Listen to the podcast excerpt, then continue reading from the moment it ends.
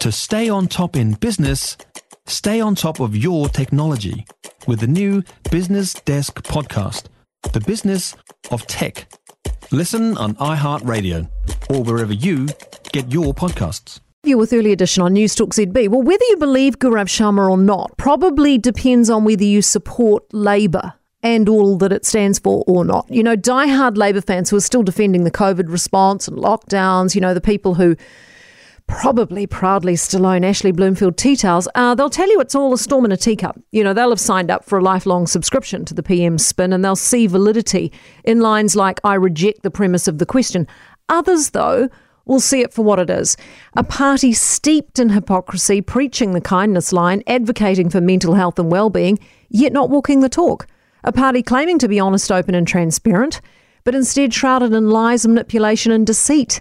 The workshop on how to avoid an Official Information Act request is all you need to know about how these guys operate. Machiavellian and underhanded. You know, denying those of us who paid their wages and voted for their representation to even know the truth about what's really going on. I mean, the glaring hypocrisy of claiming to be the most open, honest, and transparent, transparent government ever, all the while looking to remove paper trails and deceive the public. I mean, that's about as low as it goes.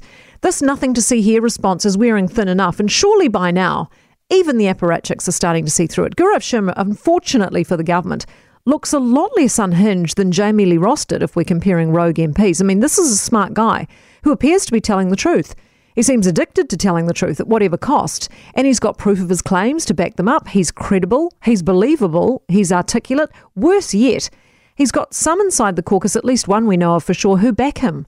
And that's potentially another headache waiting to happen for Labor. But all along, I've wondered just how beltway this stuff is. You know, it's hitting a busy news cycle of Nelson floods, human remains, youth crime surges and interest rates hikes. I mean, a busy news cycle means your blockbuster story is less likely to last long on the front page. I mean, Jacinda must be incredibly grateful right now that there is some flooding happening to take this off the front page.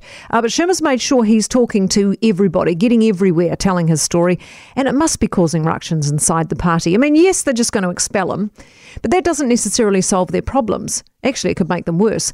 In all fairness to all parties involved here, they should have had an independent inquiry. They should have done that from the get go. It would have been the only fair way to solve it. Instead, Labor's made a hash of it and tried to destroy a man in the process.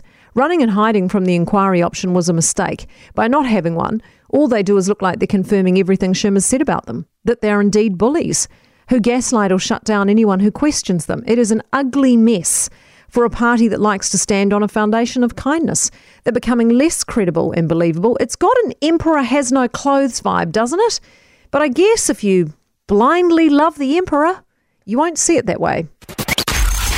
Hawkesby. I've got form on this, of course. If you remember back to 2020, it was a big story at the time, but we've probably all forgotten uh, that they had were told to be very vague with the truth regarding the COVID response. Remember that internal memo that got leaked to the media uh, from the Prime Minister's office saying they weren't to speak to the media about the COVID response at all, and if they wanted to, they had to provide brief written comments that had to be signed off by the Prime Minister. So she wanted to personally oversee all the comments and then sign them off. So, I mean, we've got some form here in terms of a little bit of deception and just letting the public know what they want the public to know and nothing else.